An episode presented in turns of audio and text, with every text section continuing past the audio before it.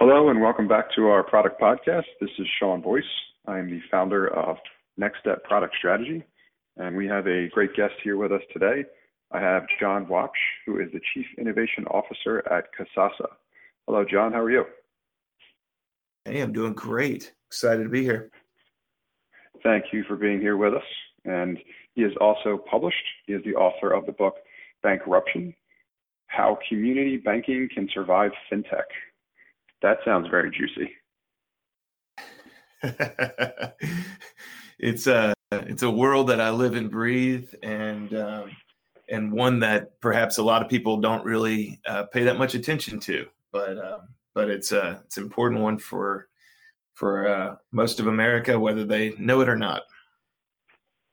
Very cool. I could say I have a copy of it myself, and I'm reading through it, and it's fantastic. So I'd highly recommend it. Thank in particular, you. all of the really valuable information in there about fintech and disruptive banking. So anybody who's anywhere near that industry, and even those that aren't, I'd highly recommend it. So we'll talk more about that and a few other things here on the show. First and foremost, uh, John, if you could give us an idea about uh, Kasasa. What is Kasasa? Sure. Um, Kasasa is a financial product distribution network. Just to use four words uh, that that usually don't go together, and certainly probably don't make sense to the average person. But the gist of it is, we create, um, we do research to figure out what consumers want in banking products, and then we create those products to solve that need and uh, find a nice fit between um, really good for the consumer and also a good win for the uh, for the bank or the credit union. We create those products, wrap them with um, uh, marketing, um, compliance, mystery shopping, frontline type stuff, as well as web. Um, you know all the fun mobile type uh, stuff to actually acquire the account, open the account, and then distribute them through our vast network of bank, community bank, and credit union partners, which today is uh, somewhere around, I guess, 900 uh, around the United States. And the end result is, um, you know, we have millions of consumers who use our um, Kasasa branded checking accounts, savings accounts, um, we introduced an entirely new type of loan, auto loan and personal loan last year. And um, uh, so effectively, we create really interesting financial products for consumers and and uh, power those for the institutions. The um, um, you know these are the institutions that we work with are often financial institutions that can't afford or do not have r&d departments or product teams to um, to develop and manage their um, um, uh, to even do the research that they need to figure out which products they need, and then um, to even develop those research. Uh, to, I'm sorry, to develop those products, and then um, and then often the institutions don't have the expertise when it comes to deploying those products or uh, long-term managing those, meaning things like um, analytics and understanding is the product um, is the account profitable for my institution? What's happening with this consumer? Are they actively engaged with us? Um, you know, all the behavioral type stuff that goes along with that. Kasasa packages all that um, uh, into a nice institutions, and the institutions offer our products and services to their end consumers. Very cool, and thank you for sharing. There's a lot of activity yeah, there, so as you can imagine, I have some follow-up questions. I thought we'd finish. but That was the end. right, right. There's so much here I could talk about this all day. So, if you could give our audience and myself a bit of an idea too, because I've seen a, a, number of things on profiles for you, you know, across the web, social media channels, but you're the chief innovation officer at Kasasa. So if you could talk a little bit more about what that means specifically for you guys, and then you also have heavy involvement in product as well.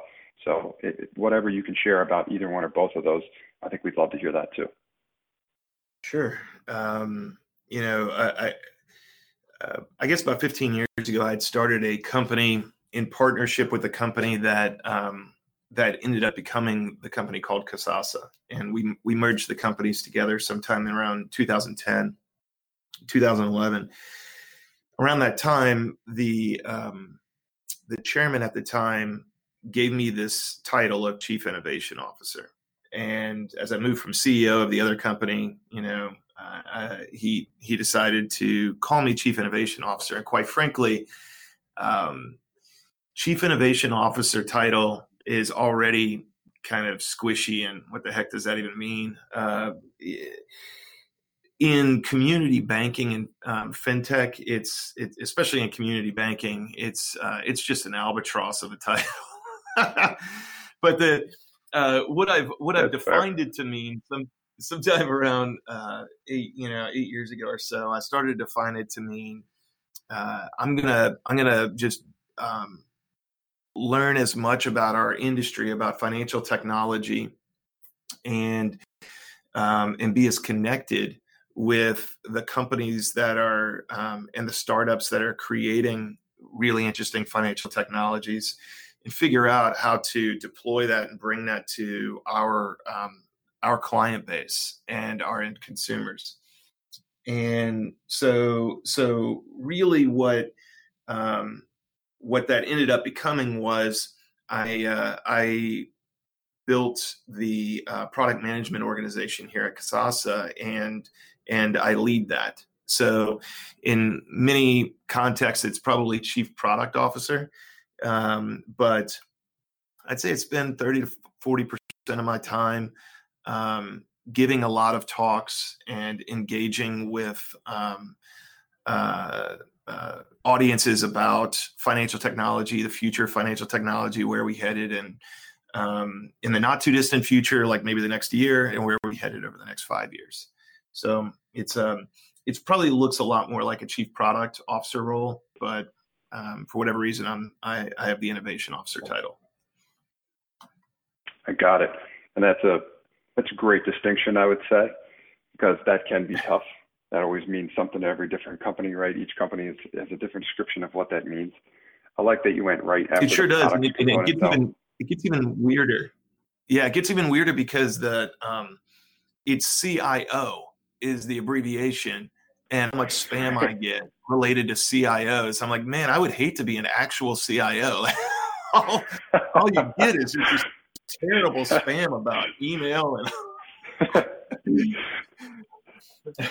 totally agree. Isn't Chief Innovation so? Chief Innovation Officer even has a its own unique acronym, right? Isn't it CINO or something like that? It is, but but uh, you know, isn't a CIO Not that anyone knows also that. a CINO? exactly. Information is also That's my so. Absolutely. yeah, they all. It's it's it's it's it's interesting how there's such a blend of all of them together. Yeah. It should all be effectively combined. But I like that you went right after that chief product officer component as well too, because we offer services in and around that level also. And also mm-hmm. also what I like that you had mentioned as well too is because some of the most disheartening things that I hear when I talk to certain people that are in product or think they're in some form of product, when I start asking them about what is their engagement like with their communities and consumers and customers and stuff like that, I get responses from time to time that'll be like, "Well, we we never talk to the customer," and then my heart sank. right. and I'm like, "What do you mean you never talk to the customer? Are you serious? Like, why not?" And I start worrying, not just even for me, for them. I'm like, I don't understand how how product gets done without at least that form of a that with that component that's there. So I'm glad that you said that it pretty much immediately, uh, and that's that's kind of how our system starts as well too. You, you talk a lot about market research and understanding what's going on in the community, who's doing other things in fintech, where the technology is evolving. So that's really encouraging to hear, and I think that that's something I wanted to point out specifically for the audience as well. Also, is that right, John, with the success that you've had in your career and at the level you're at now, still at the forefront is engaging with the community, talking to consumers, understanding what's going on in the industry, talking to customers. So that's a that's an important distinction. I just wanted to draw some more attention to that. Well, you know, you you've got to right. I, the reality is, none of us is Steve Jobs, and and I don't even know. I mean, I'm sure Steve had research teams somewhere that he was hiding. Exactly. Uh, but, Thank you. but, you, you you you're you're not Steve and uh, and and people always do things for their own reasons, not for the stupid ish that's in your brain that you think they should be doing. They're doing things for their own reasons, and and um, and that means a, a, variety of different research techniques are probably important to embrace um, depending upon what what problem you're solving right? I mean you know i i, I could tell a crazy story like you know we we had we had this product one time that was a um, uh, we did all this research and and the research was essentially hey uh, we've it started off with a simple hypothesis that we heard from consumers saying that they would love to take the interest that we pay them on their checking accounts and donate it to a charity that they care about. And it sounds so wonderful. And then right. uh, and, and and you know then you do the research. And guess what? Every stinking consumer wants to tell you that of course they give their money. They love giving their right. money away of course, right? And then who doesn't spend millions of dollars developing this checking account, and you'd be amazed how few people really actually wanted the account. Put it to put it next to an account that actually where the money goes to into their pocket, you know, and says like, well, yep. you know, I guess we should have used a couple of other different research techniques than what we used instead of maybe asking people in a focus group setting where they wanted to look all prideful and uh, and and respectful in front of everybody else. Exactly. maybe we should have asked them this question somewhere else. And so, yeah, I mean research is uh, you know i mean there's there, there's a reason there's um, so much expertise around it and uh, you know we we do spend a lot of money there, but um, but it comes back uh, many many times over. It's just dividends. That's excellent. Absolutely, totally agree. And you, you mentioned something specifically there as well too about the focus groups and the, the preliminary research that you did and where you think that was going, but then the dots not ultimately being connected in the end. And that's another thing that I talk about in the work and the speeches that you know, the presentations I give as well too is I issue strong cautions and warnings to certain focus groups and those types of strategies to try to get information from consumers and customers in mass because they, they fall victim to these group think type problems where, like you said in the example that you just gave and others that I've seen, has a tendency to encourage things like group think where couple of personalities in the room may dominate and make it seem they may just kind of be going along with the flow just because they don't want to row against, you know, they don't want to row upstream. So you may not capture everyone's independent view because that's where a ton of tremendous and tremendously valuable data is going to be. And instead, it may seem like everyone's rowing in one direction when in reality, that's just a few of who you're actually talking to. And connecting that to actions is also very different. So I'm glad you pointed out that distinction. Great point. All right. So let's, so a couple questions I have here too. So you built the product team at, at your organization. So uh, I have two questions, one specifically about products, but before we get into that, I want to ask you more about for those listeners that are looking to get into product or those that are in product and want to be better at it. I get this question from time to time, and I know what I have is my answer. I would love to hear it from you as well, with all of your experience, and that's what differentiates a someone who's going to be successful in product from someone who isn't, or what people consider to be good product people versus those that struggle in the role. Sure. Um, so typically, what what we're looking for uh, is, uh, and, and you know, it may be different from organization to organization. So I'll just share ours. Um, our product managers are all exceptionally intelligent um, and and naturally very curious uh, people. They are um, uh, creative in their problem solving capabilities. Um, you know, product product management in our world is uh, is incredibly complex and is kind of like three dimensional chess. You know, there's there's any number of things on fire going on at any time. There's any number of problems that are that that are happening, um, and uh, being able to kind of uh, to to not just obsess over the details um, to be able to create the the solutions or, or, or work with the people to create the solutions that are necessary to the um, to the problems, but also being able to prioritize which problems are the hottest, which ones need the most attention, and uh, which ones are are just a little bit of smoke. Um, problems are are um, you know puzzles are it might be another way to put it challenges these are this is something that a, a, product manager in our world needs to be very very comfortable with and um, and very comfortable in a world of um, complete and utter like uh, discipline. You know, this is a self-discipline world. Uh, in, we we don't have a heavy um, um, you know managerial structure. So you know what what we have are we have very strong goals. We have timelines for those goals. We have growth goals. We have you know um, we obviously have budgets, but um, but we leave it up to the product manager who works with um, the various teams around the building. We probably have about forty different disciplines um, in this building. So everything from UX to uh, finance and billing to um, obviously all of your technology and database partners to uh, copywriters and designers and um, people and obviously and then um, uh, compliance is a big one legal risk.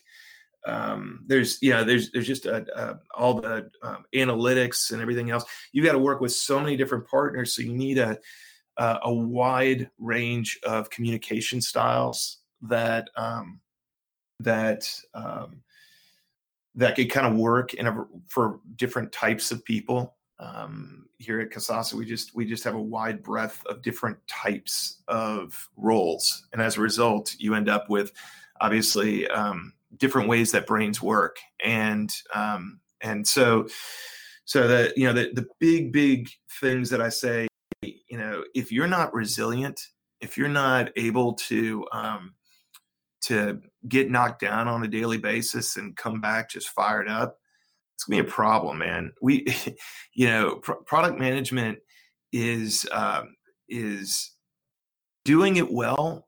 Uh, rather, if you're doing it poorly, everyone knows your name uh, at the company, and they're all like, "Oh, good point. Crap, what did that guy do now?" Bad press, right? If exactly. If you're if you're doing it awesome, then everyone wonders what the hell you do here. They're like, why is that guy even getting paid? It's um, and so it's so you know there's there's that weird dichotomy, but the reality is there's going to be somewhere in between, and and um, and there is a there you know you you have a lot of rough days and nights where you know you should be obsessing about your product and about your industry and about your competition and um, and and you know what what you know the nuance of different positionings for for the different products that that maybe you're up against and you know how how your your product is is evolving and you know what your client base your consumer base is, is responding to and where they're headed next. All of that is very very important but at a fundamental level inside the person person needs to be very intelligent needs to be very and i believe curiosity is is usually a component of that um, they need to have phenomenal communication skills. They need to be able to. Uh, they need to be very resilient. They need to obsess over things, um, particularly their area of expertise, and then they need to be able to work interdependently with a wide variety of people. Um, all of that while being self-disciplined. So, so you know, a lot of people, whenever they'll, they'll, they'll approach us for a product management position, they'll say, "Well, I don't, you know, I don't have a you know expertise in this area of finance." Um, and quite frankly, that's not that's that's usually a um, the last thing we're looking for. You know, we we we say, well, you know, can we can we kind of bang it into their brain? Uh, and if so, if they're smart enough to to take it, then then and they have all the other components, then you know the finance piece might not necessarily be that big of a deal. For some product management roles, it is a very big deal. You know how deep they they are in that space. For others, it's it's more about you know what are the characteristics of their uh, of, of the human being and and can we teach them um, you know the basics of, uh, of, of checking accounts or what have you? Hopefully that helps. That is very helpful and i would agree with everything i heard. I would pull out some highlights that i've seen be particularly important as well. The creative and problem solving is a big one. Being self-discipline is obviously a huge one the resiliency is also very important. So it's it's someone who, in my experience, has to kind of be super comfortable with that journey and in that environment. Product people, good people that excel that I've seen in the product world are those that almost don't fit well into almost every other role because they no. want that they want that disruption. They want to be constantly solving not just more problems, but different kinds of problems. So the consistency in your work is going to be very inconsistent. So you need to really be comfortable in that space. And it, someone said something to me, it was a coworker, a good friend of mine I worked with years ago. I so I come from a heavy technical background. I was an engineer, then I was a network engineer, and then I was a software engineer, all that kind of stuff. And as I was at one of the operation centers working, where we were 24/7 and we were monitoring stuff, he said something to me, and he said because we would constantly be all hands on for stuff that's going down and keeping the enterprise up and all that, networks and what have yeah. you. But he said, you know, I think you like it when things break, because he he would have the opposite reaction. He would almost panic when something went down or we needed to be all hands on or whatever. And I I didn't really recognize it until he said it. But then every time from that moment forward, I realized it. And it's like, you know what I really do because it's exciting. It's like trial by fire. It's the best way to learn. And I'm just super engaged in that moment. So I, I that's how I would quantify a fair bit of what you had just mentioned, and I, I couldn't agree more. So super helpful. Uh, so you've heard it here, folks, from a product expert. Thank you for sharing that. Uh, let's see. You know, right, I, I, think, I think yeah, go the, ahead. The, the capability it's really really important for a product manager and it, it it's it, it, takes i mean typically it takes some real honing of the craft um, to to um, to really focus in on what is the inherent drama of the product i'm building or managing and strip away the feature vomit you know the the you know Me Too sort of features and all that. you know all that all that all that noise that um, that the grid of uh, check boxes that you know our our product has all these features and instead really focus on what is the what is the inherent drama in this thing in the in, in the product what what's going to give that consumer or that client a reason to believe that the thing that i'm offering is um, is different in kind, not not just different in you know, uh, oh this thing's more advanced.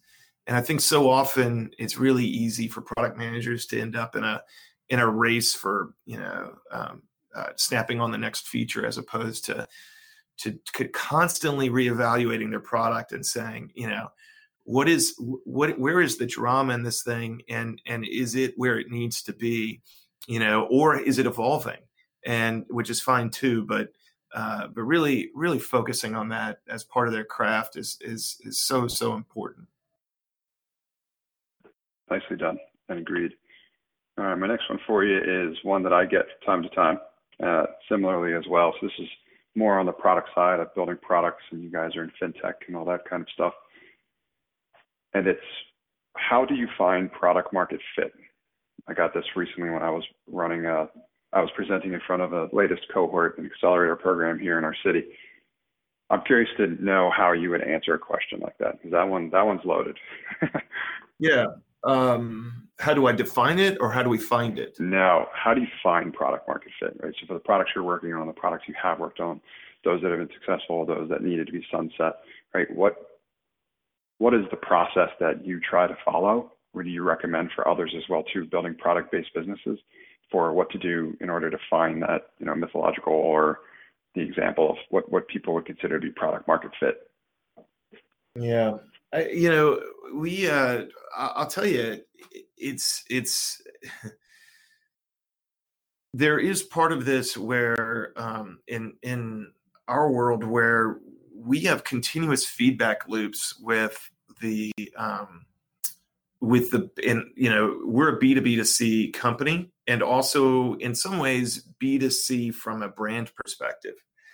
So we have continuous feedback loops uh, occurring within our organization with the business you know the our, our our banks and our credit unions and also our consumers from the, the incredible amount of research that we do. So um, so you know that that really informs a lot of where we know the market is heading or what we know they they need.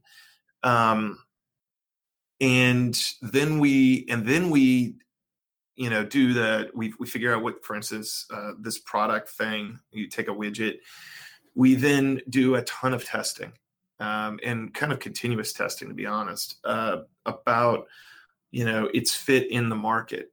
And and you know this year we're going through right now we are actively in the process of um, you know this year sunsetting a couple of products. And and you know that's a it's it's a it's a hard thing.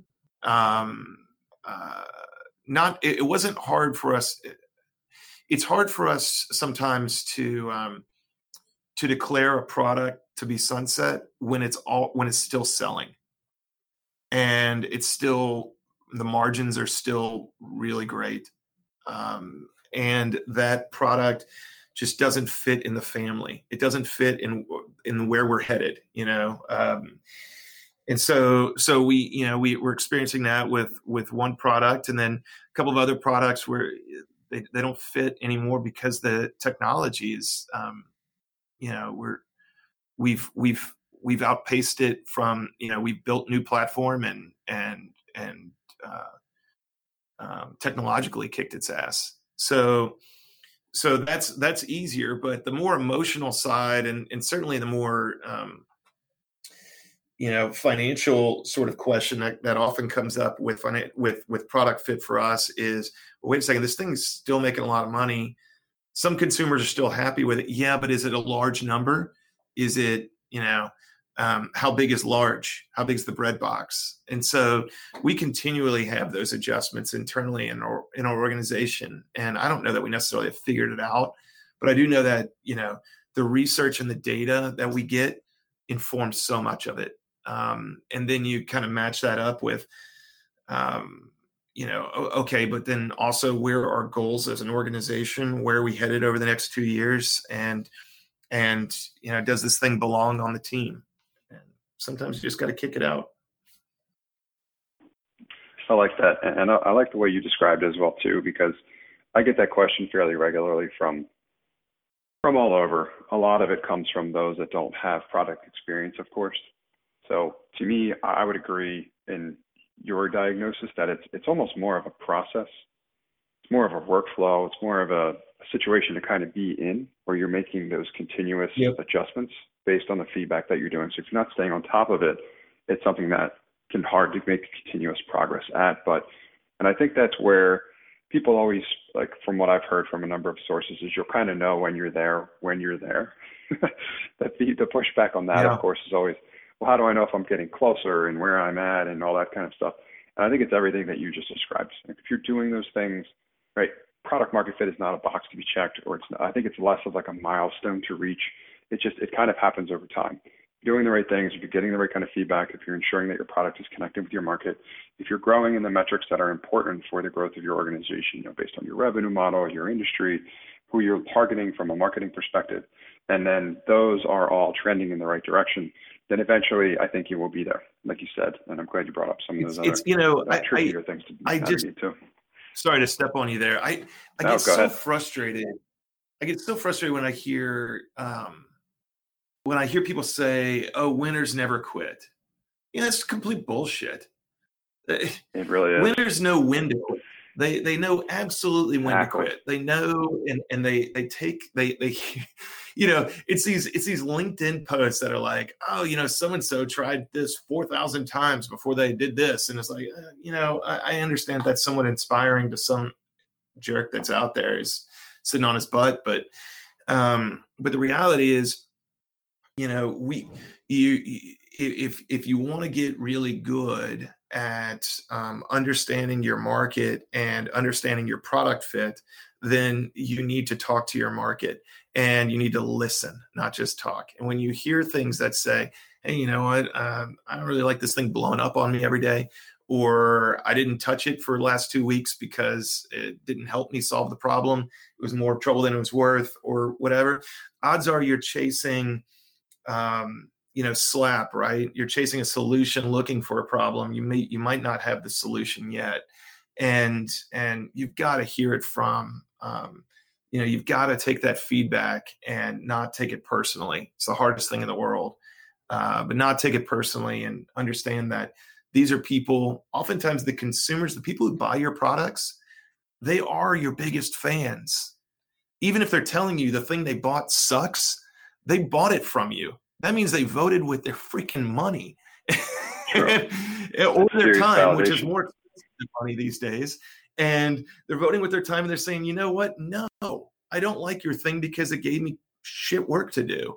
I don't like your thing because it, you know, X, Y, and Z.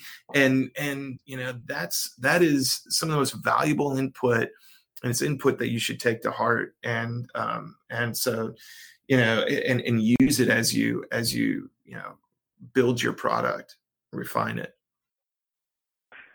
I like it a lot. That that quote I'm probably going to steal from you and, and include in the show notes here. It's not winners, you know, never quit. It's knowing when to quit, right? And that is a that is experience that earned over time and you master something like that is invaluable because you never want to you don't want to pull the plug too early on something that has great promise and is showing the right signs of it. And then you don't want to throw good money after bad for something that, you know, needs to be removed from the product portfolio, like you just said. So it's realistically a balance, right? So I completely agree. Nicely, nicely put. Well, this has been fantastic. Uh, I have gotten tr- tremendous value for myself. I know the listeners will more than likely agree from someone who has so much product experience. Thanks, man. It was a lot of fun. It was a, it was a total yeah, blast. and I've got thank you so much for, for, for being here. And I've got a couple more questions for you uh, to share with you know our listeners as well. Also, and that's any resources that you would recommend, books, blogs, anything otherwise in and around the product space, maybe things about fintech that uh, where people can go to learn to learn more. And I mean, I, I if you could actually spend a moment or two talking about bank bankruption a little bit, I think that would be really cool because I know that I mean, five star review on Amazon, man, good number of reviews on there. I've been reading it and I absolutely love it. So if you could talk maybe a little bit about how that came to be, I think that would be something that I would I would love to get more visibility, more people, especially those that are interested in fintech, get in front of that. Sure. Yeah, um, bankruption was uh, uh, it, sort of thing happened. I got a call from a client, and the client um, said, "John, you know, you don't know me. I'm. Uh, I knew his last name because uh, the family owns a very profitable bank. That's a client of ours. He said, "I'm an investor in New York, and my family is telling me they want me to move back home to take over the family bank." Um, and I said, "Wow, I mean that's cool. Like, what a cool opportunity." He said, "No, man, I'm scared. I, uh, I'm so uh, you know, I, I called all the all my investor buddies in New York and San Francisco, and they all said sell the bank. Uh, do not touch community banking. Community banking and banking in general is being disrupted by fintech. And he said, wow. um, he said, would you, would you mind taking a week or so and going around to different clients and maybe other banks and credit unions that aren't clients and determining you know, what should I do? Because I can't sell this bank. It's my family's business. I won't be invited back for Christmas dinner. Uh, I need to take over the bank, but I need to I need to hear from institutions that have kind of crossed the figurative chasm, um, what they did to actually um, make it in this new world. So I said, sure. So I, I took a week and that week turned into about six months and ended up being a book. And the reason is uh, what I learned. Um, I was effectively just trying to solve one simple question. If I was a C level executive at a financial institution today, what changes would I make to prepare myself for the and my team for the next few years? Like, what are the things I would do today to set my team up for success over the next couple of years. And you know, the book itself doesn't even mention that that fellow who called me or his institution because it's not important. It's a it's a much bigger problem than uh, than just his institution's problem. It's it's an industry issue, and so so the book itself kind of touches on a whole bunch of lessons that I've learned um, uh, while talking to institutions and certainly talking to other fintech companies and being in the space for you know 15 years. And um, and certainly it takes a product it's definitely got a, a you know a product manager's perspective on it. Um, the uh, and then at the end i i essentially put that question to um, 20 of my friends from around the industry uh, pretty well known, some pretty well known people in the industry, as well as uh, others who maybe weren't as well known. They um, from various corners of banking and have them kind of answer the question. That's also kind of a really interesting section as well. So, so the book itself has been um, has been a, a, blast. It was um, pretty hard to write, but uh, um, but you know, it, I'm glad I'm glad I did it, and um, and I think hopefully it'll be an enjoyable read for people. Excellent. Thank you for sharing. I look forward to sharing that with a number of the financial professionals in my life as well too. I don't know if I mentioned earlier, but my sister's in finance. She has an interest in getting into fintech, so that's going to be something I recommend for her. Okay. Awesome. All right. Now, having said that, uh, thank you for sharing that resource. And then another question I have is who should reach out to you and how can they get in touch? Um, any type of like social media, any any other accounts, stuff like that, anything that you want to share or yeah, anyone who would be of interest to, to reach out to you and how they can get in touch. Sure. Uh, I'm obvi- I'm on LinkedIn um, and obviously Twitter, which I guess is probably where everybody is these um, who's in business these days. Uh, but on Twitter mainly, I I, um, um, I I I don't contribute very much really anywhere. So you're better you're you're better off tracking me down either through Twitter, DMing me, or uh, or LinkedIn. And um, reality is, as you know, um, there's so much information coming into us at all times, and we also have work to do. So I like listening to podcasts and I like engaging with people. Um, uh, you know, so feel free to reach out to me through Twitter. Um, but you won't find too many like posts from me on Twitter. It's not really my world. Well, I think that's what I have for us here today. I can't thank you enough for being here, John. Is there anything else you'd like to share with our audience before we wrap up?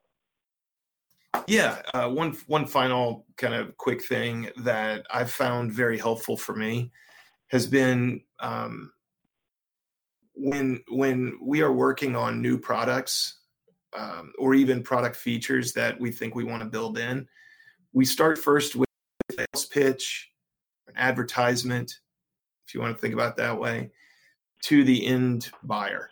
Who is who is buying this thing and why are they buying it? And um, and it's it, it really helps us focus on what we're building and why. Um, before we even oftentimes we'll do this even in just the hypothetical like you know we're just throwing stuff at a wall to solve a problem um, and and it just might if, if you've never tried it it just might be a, a fun exercise to really you know focus your thinking on the solution that you believe you have and how it might um, uh, be a better solution than what else is out there. So just wanted to offer that up. But otherwise this was a this was a great chat so thank you very much. Absolutely and thank you for sharing that Thank you for listening to this episode of the Product Launch Podcast powered by NxtStep. If you're looking for help with your product business in the area of product strategy or product management, please feel free to reach out to NxtStep to learn more about how we can help at hello at nextstep.io. That's hello at nxtstep.io. Additionally, if you know anyone who has experience building, running, or managing a product or product business and would like to be a guest on our show to share their story, please have them reach out to our organizer at podcast at nextstep.io. That's podcast at nxtstep.io. Thanks and keep disrupting. Hey folks, Sean here, and thanks for listening to this episode. I hope you got a ton of value out of it. If you did, I'd encourage you to also sign up for my free five day email course about launching a profitable B2B SaaS application for less than $750.